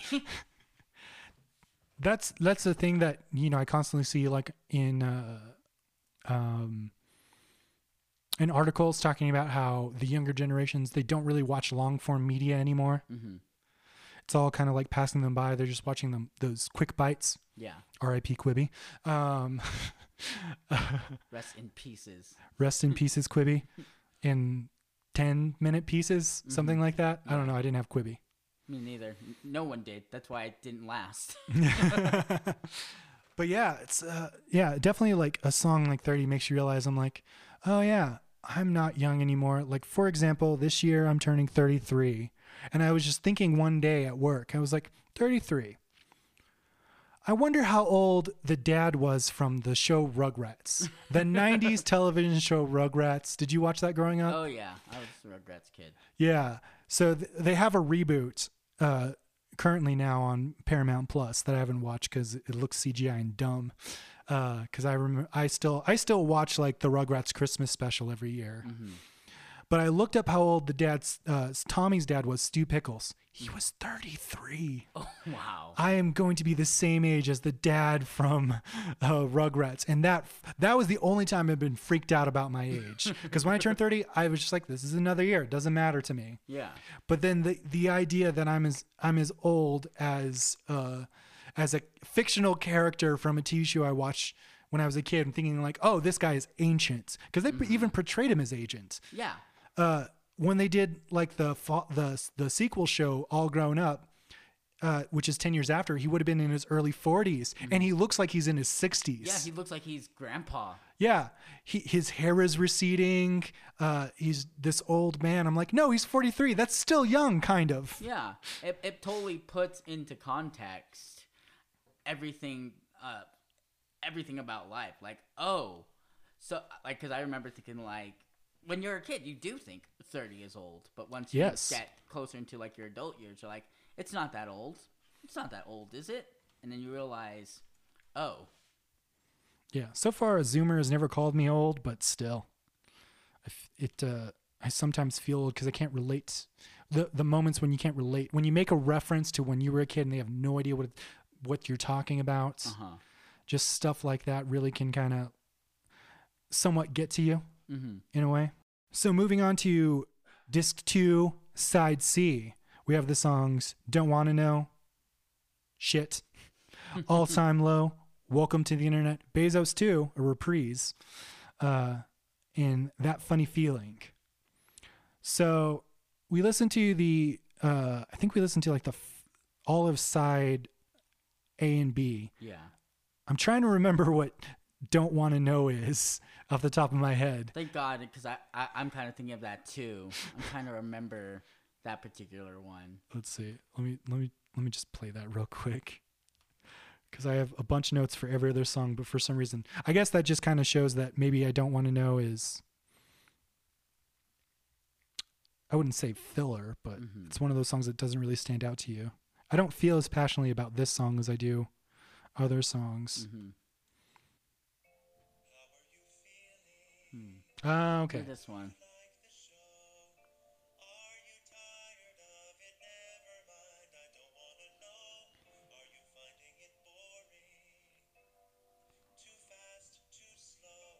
okay so don't want to know Yeah. is kind of more of just like a transition song Yeah, it feels like a trans. Because is this? I think this is just after the intermission. oh yeah i think it is yeah Yeah. So it's yeah, like- it's it's it's just Bo just kind of like not really providing commentary, commentary, but just kind of like just kind of making a joke of like, hey, how are you liking the special? yeah, it's like that whole meta aspect. exactly. It's Which he- like yeah, he does the meta very well. Like this, for some reason, came to mind. Um, I don't know if you've watched like any recent South Park. I'm not a fan of South Park. Ah, gotcha. Okay, yeah, just like the quick thing, cause I've been falling off like a little bit with like some of the past seasons, and they had this whole thing where, um, the dad Randy has like this um weed farm, oh, and um, they use that a lot for commentary. And I personally like don't care for that plot line at all. That was like my thing of like, okay, I think I'm just I'm aging out of this show, which is kind of weird because the creators are much older than I am. yeah. Um, but Yeah, but it's kind of like just one of those things. Like I was a huge fan of The Simpsons, Mm-hmm. and then recently I stopped watching it. Like I had watched every episode from season one to season thirty, and then afterwards they're just like, the show just isn't for me anymore, and that's Yeah. fine. yeah, it's perfectly okay. And even then, they had like a a kind of a good joke that had to do with like pointing like so. It was like a Halloween episode. So like, did anyone enjoy the Halloween special? Uh-huh. As in like the Halloween weed that he provided slash the actual special. Oh, that's like- actually kind of funny. Yeah. And they're like, no, Randy, only you did. Huh. Well, that was just my target demographic anyway. I'm like, okay, I'm that like, is a good "That's joke. fair. That is, that is a good joke. I'm like, Yeah.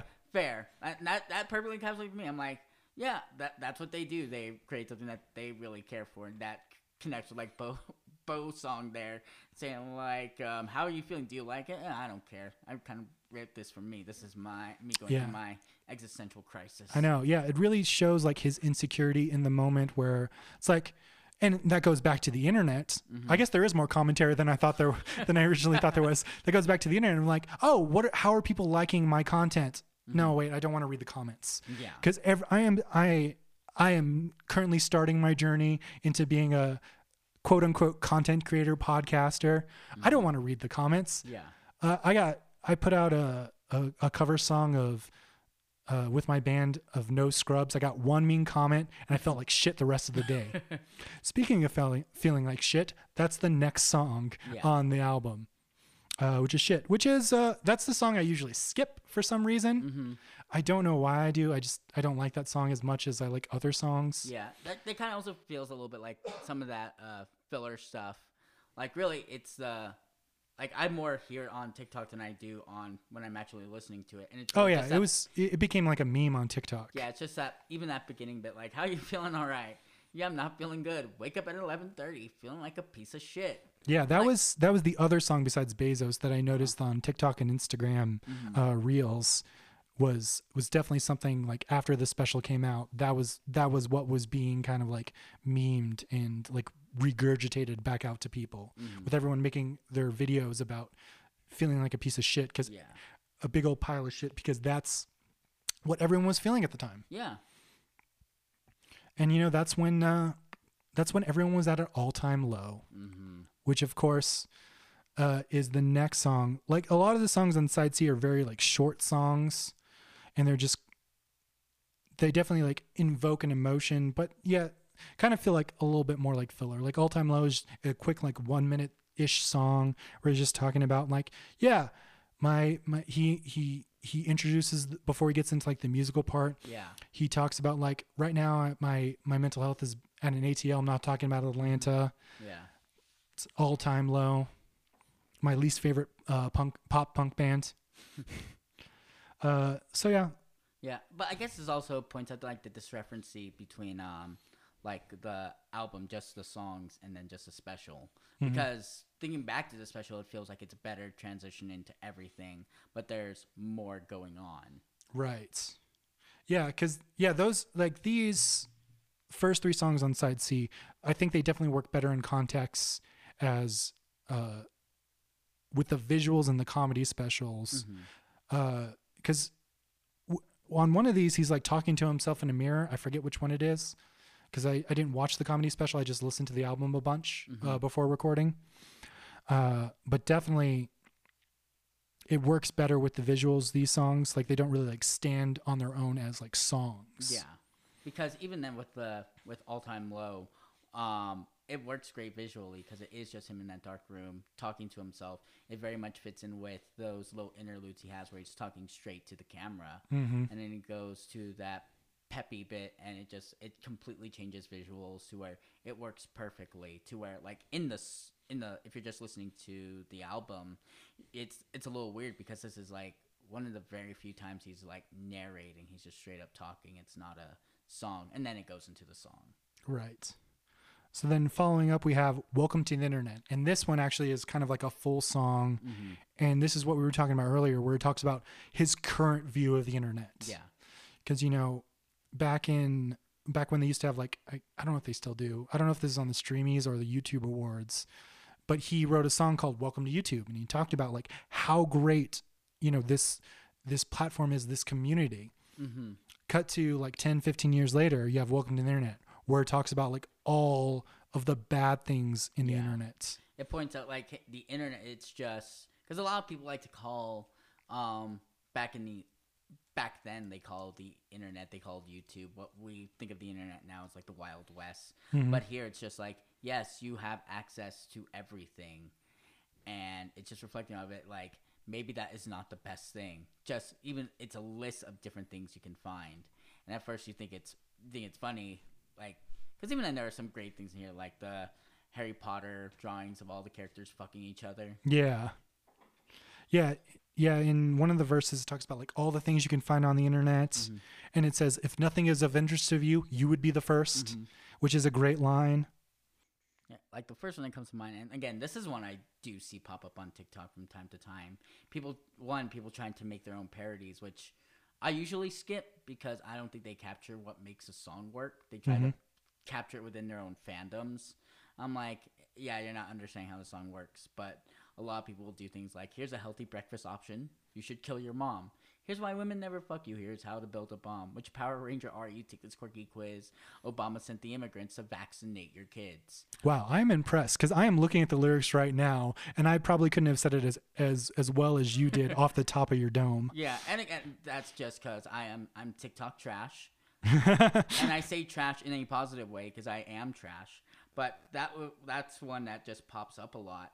Um, but my favorite cut of that is like, here's a healthy breakfast option. You should kill your mom. Here's why women never fuck you.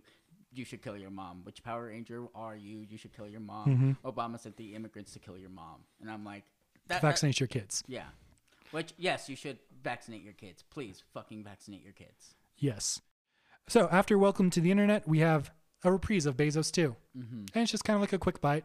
Yeah. This is, I think, this is the version of the song that uh, that you really hear on uh, on TikTok. Like, I don't think it's so much the part one. I think it's part two because part t- I think part two is mainly just the chorus, kind of repeated. Mm-hmm. So following up that, we have his one kind of like Bob Dylan s song, "That Funny Feeling," and this one is just kind of rife with commentary. Yeah. a popular version on the internet is uh, Phoebe Bridgers doing it acoustically at one of her concerts Oh. okay. recently. I don't know if you know if, you followed Phoebe Bridgers, someone who Phoebe Bridgers, someone who uh, gained in popularity uh, during 2020 as well. The name is familiar to me. Just nothing's coming to mind. I know it's not a musical, so you don't know it. but you know that funny feeling, you know, it's just kind of like him, kind of like, like I said, much like Bob Dylan did in the '60s, just kind of like an acoustic guitar, someone who has something to say, and just kind of like vomiting words out, essentially. Yeah. You know, stunning 8K resolution meditation app in honor of the revolution, half off off the gap. Just a great opening line. Yeah. Deadpool self awareness, loving parents, harmless fun, a backlash to the backlash to the thing that just begun.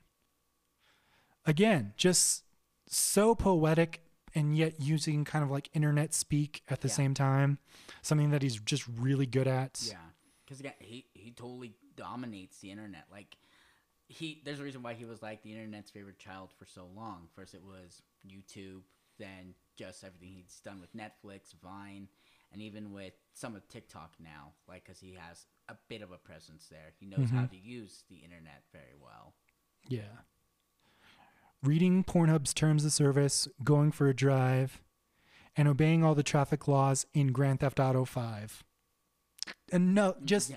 again, just chock full of like just great, great lines. Mm-hmm.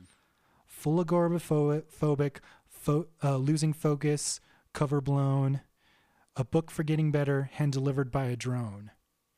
Yeah. So yeah, again, he's just talking more about like how secluded he feels during lockdown, being inside all the time. Yeah, and just at this point in the song, you're like you're, you're getting it, you're playing along with the joke, but there's also that weird dreaded feeling you get, like That funny feeling. yeah, that funny feeling, like the other shoe's got to drop. There's something he's gonna say that is gonna be like, oh shit. Yeah. And kind of like how him saying like that funny feeling is kind of like a double meaning because one, he's doing a comedy special. So he's trying to have that funny feeling, mm-hmm. but also it's that funny feeling of dread in the mm-hmm. moment of him being of him being secluded and isolated mm-hmm. throughout throughout this time. And you know how this song just kind of ends with him repeating, "Hey, what can you say? We were overdue, mm-hmm. but it'll be over soon. You wait." Yeah. Da da da da da da da da. And that totally fits in with like what my favorite lyric in this song is, which was um, a gift shop at the shooting range, a mass shooting oh, at yeah. the mall I'm like that that was like the shoe dropping moment for me. I'm like, "Oh, like yeah." And it just fits with that just cuz one it it fits in with that dark humor, but Mhm. connecting with that um with it's all going to be over soon. 20,000 years of doing this, only 7 more to go. It feels like Again, you really impressed me with how well you know the lyrics. well, this was with this one. This was like the last one I listened to today before coming over here. Uh, okay. Still, Yeah, I, I'm again. I'm every time before I transition, I Google the lyrics first, trying to trying to find out. Because even though I'm the lead singer of my band, I suck at memorizing words. well, that's a part of me like with all the with the actor crap. I mm-hmm. always worry about am I gonna remember words to things. Like I, I I'm currently in a show right now, and I will be honest. I remember my lines when I get on. The entire time backstage, I'm like, I'm gonna flub something up. Oh, I can I can imagine dealing with that anxiety, that pre-show anxiety. Yeah.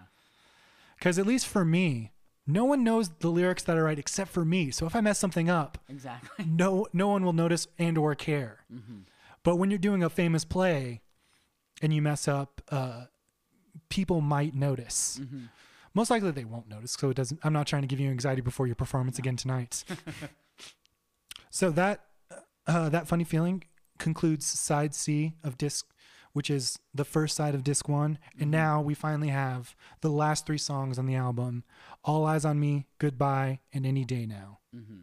So starting with All Eyes on Me, this one was that is that like a retread of a song that he didn't make happy, do you know? I think so. It reminds me of one because it's the Kanye rant one. Yeah. Yeah, Kanye. I felt like I haven't I didn't re-listen to or rewatch uh, Mm-hmm. Make Happy Yeah. since even the first time I watched the special, but when I heard it, I'm like this sounds familiar. Mm-hmm. So it does sound like the the his Kanye rant. Yeah, because that's something he's done with like the last other two albums. He didn't do this in words, words, words. Mhm. Um, but he did it with um with uh, what with that we think we know you, which I thought was brilliant. And then the Kanye rant with this one, it's like his okay, we're coming to the end, and this is just where I get to explode in this is meaning. I don't care if you think this is funny. This is important to me. It's definitely with his lyrical his lyrical delivery and uh, how he like uh, tunes down his voice a couple octaves and has that bassy sound, kind of like kind of robotic. This is definitely feels like the most most cathartic song because this is the one where he kind of gets very personal, where he talks about his anxiety, how he how we were saying earlier, how he stopped performing live for five years. Because like like I was saying, like there's five year gap between um, Make Happy and Inside. And you know, he talks about you know, in the chorus of the song is like, Are you feeling nervous? Are you having fun? Is it almost over? Has it just begun? Don't overthink this. Look in my eyes. Don't be scared. Don't be shy. Come on in. The water's fine. That's probably not the chorus, but Yeah. you get the idea. Yeah.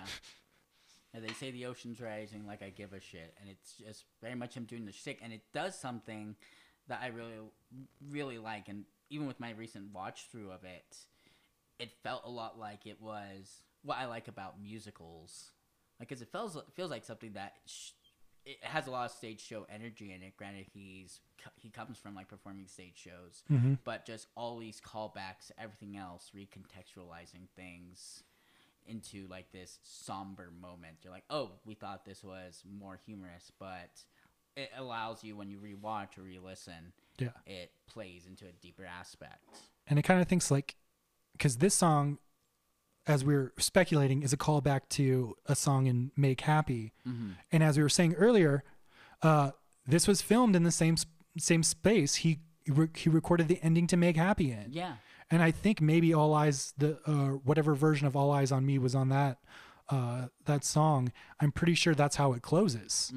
Because he's he's up on stage and he's he's having this kanye rant as you put it so like the more like we are talking about, the more I'm thinking about it. I'm like, oh, this is really like brilliant and it's just an artist truly like expressing himself and being artistic. Mm-hmm. Like it really just kind of like the more I think about it, the more it really amazes me. And I'll I will when we're done recording today, I'll probably continue thinking about it and mm-hmm. something will hit me.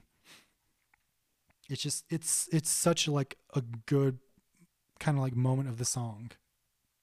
So now we have the penultimate song on the album, the song Goodbye. And this is where all the previous themes come together. And there are so many callbacks to previous songs. Like to me, I kind of think of this song as uh I kind of think of it as like uh the Beatles Let It Be because it's just like this piano then the drums kick in.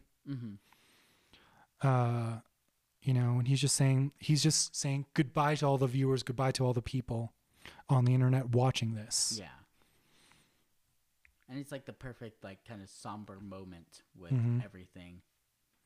Yeah, because he bring backs, you know, the lines. Uh, I want to hear you tell a joke when no one's laughing in the background. So before, when he was using that line, he was talking about, "Hey, let me be the person to make this." You know, in comedy, he he was like, "Let me be the person uh, to tell you a joke to make your day better. I can be that for you, while making money." And being the center of attention. Now he's like, now he's turning to the audience like, okay, tell me a joke. I no longer want to be funny. I no longer want to be inside. You can you be funny uh, when no one's laughing in the background? Like I love that line. Yeah. And he again he he does a reprise where he's like, uh, "I'm right back where I started 14 years ago." He's talking about being a kid making music by himself in a room, which is what the whole special is about. Yeah.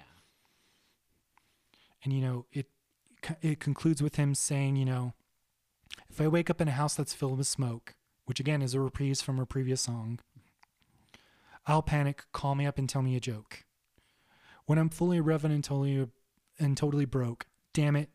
Call me up and tell me a joke. Oh shit. Are you really joking at a time like this? Because th- just that one line. Uh, are you really joking at a time like this? Because uh you know much like after 9-11 uh if you remember it's like is it okay to be funny again? Yeah. can we can we be funny again? Can we move on with our lives? And that's kind of what you know that time in the pandemic felt like. Yeah. Like, is it okay to like be able to like even just enjoy things? Yeah. Because we're living in this weird bubble. Like it remind. It also reminds me when it all came together, is that comic of the dog that's in the house that's on fire, mm-hmm. where it's like this is fine. Everyone posts like the this is fine part. oh yeah But they don't show the rest of the comic to where it his skin melts off because he's just sitting there not doing anything. oh see i didn't even know that Yeah, cause yeah, that's a thing. Like, cause so they're I- showing like the the the setup to the joke but they're Yeah. not showing the punchline. they're not showing the setup. They're yeah, they're not showing the punchline. Um, just like yeah, you see like it's his skeleton, his skin Mm-hmm. falls off. It's that whole thing of like, oh yeah, this is fine, but it's not, and it ends up hurting you. Yeah. To where um, so as the layers peel back on the dog it adds layers to the commentary of the comic book the comic yeah, and there he actually did an update to it. The guy who wrote it, it was like I think, um, after I think he did an update to it after the 2016 election, to where it's Oh. those first two panels are the same. Like he's sitting there and he's saying, "This is," and then he yells out, "Not fine," and he's trying to put it out. He's trying like, "I need to stop this." And my favorite thing is he, in the comic, the dog says, um, "They killed the fucking gorilla." which was like a whole thing with, Harambe and everything. I was gonna say Harambe. yeah, and a lot of people reference that as like that was the starting point of like shit going off. And Oh yeah, I guess you're right. I've never thought about that before. yeah, and he like pulls puts everything out. He has like the fire extinguisher, and he's sitting there, his house all charred around him, and he's crying. And I love that. Um, I love how those two things work together because even though the house is burnt down, he at least is alive at the end of this one. He did something here, and he can at least rebuild. Where as opposed to just having that apath- apathetic feeling of sure, this is just fine. I'm feeling apathetic. It ends up just destroying you to where sure it's gonna take effort, but at least you did something. So then, closing the album and the comedy special, we just have any day now. Mhm. We've gotten through goodbye. The show, uh, the show is over, and this is just kind of like the credits song, Yeah, and just kind of. I think it is. It's not a cappella, is it?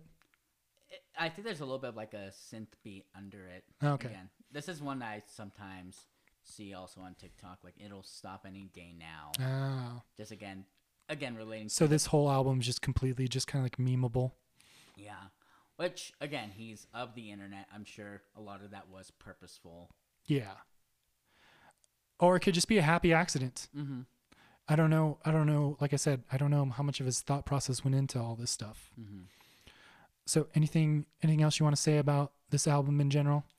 Um, it's not one of my favorite Bo Burnham specials, but it definitely is a great special where it has his identity on it. Mm-hmm.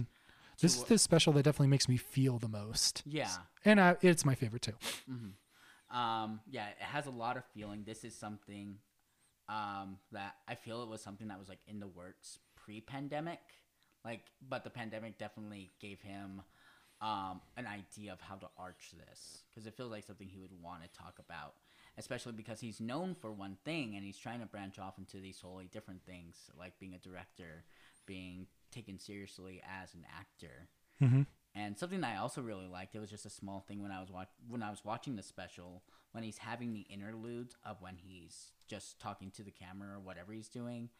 It's um it's the beats or uh, I guess it's the theme to content, which is like I found really interesting because it'll sh- pop up anywhere. Like in the when there's that segment where he's being a Twitch live streamer, and it's him showing his real life like kind of like the video game is him controlling Bo in everything, um, playing him as a video game. Can't open the door, and um, in the background it's like video game music. But if you listen carefully, it's just the, uh, I believe it's the content, and uh, of course my favorite part of that was um, he's like looking at it. He's like, I hate how they just give you these hints in these video games. They don't let you explore. And oh man, this really reminds me of Death Stranding. It's really fucking boring. I'm like that. That is life. Uh, Granted, I haven't played Death Stranding. Oh, okay. I was gonna, Yeah. I was gonna ask So, about that 'cause because I haven't played it either. I haven't played it either. I hear it's very like it's the what we what the pandemic was to the nth degree. Yeah, yeah, kind of. It's It- just kind of like I think the character is like a delivery guy, maybe. yeah, it's a delivery guy. It's like in this post-apocalyptic world. Like, how could Hideo Kojima have predicted that? That would be the most important job very strange timing? in an apocalypse. Yeah. And I, and I only say that I haven't played it because I, I I'm pretty sure my cousin's gonna listen to this. Um, uh, not someone I don't think he had him on the podcast yet, and he's a big No. Kojima fan. So me calling anything Kojima son is boring. Like it's just a joke. Okay, I know which I- cousin you're talking about. Yeah. Yeah, I haven't played it yet. I, I'm pretty sure it's good. Like it seems like that kind of thing I would be into. Yeah. I, I haven't played any of those uh, Kojima games. I've never played Metal Gear or any of them. Yeah. I but yeah, I, I do I do listen to a lot of video game podcasts. Yeah. And uh, the one that I listen to the most is a podcast called Get Played, and they do every November they do uh, Kojember, where they just go through week by week a different Hideo Kojima game. So when they talked about Death Stranding during the pandemic, I'm like, oh, that's weird. Yeah. It's kind of like uh, if you're a fan of Stephen King and and and uh, reading the book The Stand. I'm like, oh, Yeah. how did they predict this? Some of this happening. Well, thank you for coming on the show, Jose. Thank you for talking with me about Bo Burnham's Inside while drinking a damn good cup of coffee. Yeah. Uh, anything you want to promote? Um, well, I have a Twitter at Jose Luis Solo if you want to see what my Wordle progress is. I was actually able to get today's word in three guesses, actually pretty okay for me. Um, on there, you might actually see. Um, uh, I do have like a site where I do review movies, um, solobreakdown.wordpress.com. I haven't updated it really at all in the last couple months. I've been trying to. Just I love talking about movies. It's just hard for me to like actually sit down and put those thoughts into written word. And also on my Twitter, I have uh, audio play I directed, um, the tragedy of Macbeth, which I am extremely, extremely proud of. Well, thank you. So, if you were to come back on the show, this is kind of the ex- interview part of the podcast. If you were to come back come back on the show, what album would you like to talk about next, or what type of album? Um, definitely. Um, so I have two different types I would totally vibe with. It would be either like some modern musical, um, because I'm a big. I follow like a lot of musicals. Like there's a lot of great things I can really get into. There's um, the Beetlejuice, of course, Hamilton. My big one that I'm loving right now that I just have on repeat over and over is Tick Tick Boom, which is also my favorite movie of this year. And then I've also really gotten into the band Ice Nine Kills because their last few albums have been concept albums about horror movies, which is one of my favorite things. Oh, that's cool. Yeah. What was the band again? Ice Nine Kills. Ice Nine Kills. I'll have to check them out. Yeah. Thank you. That's our show, folks. Uh, I've been your friendly neighborhood rock star, Bobby Westside. Email email any questions you have uh, at at uh, Bobby Westside Vinyl and Coffee uh, dot com. That's BW Vinyl and Coffee at gmail.com.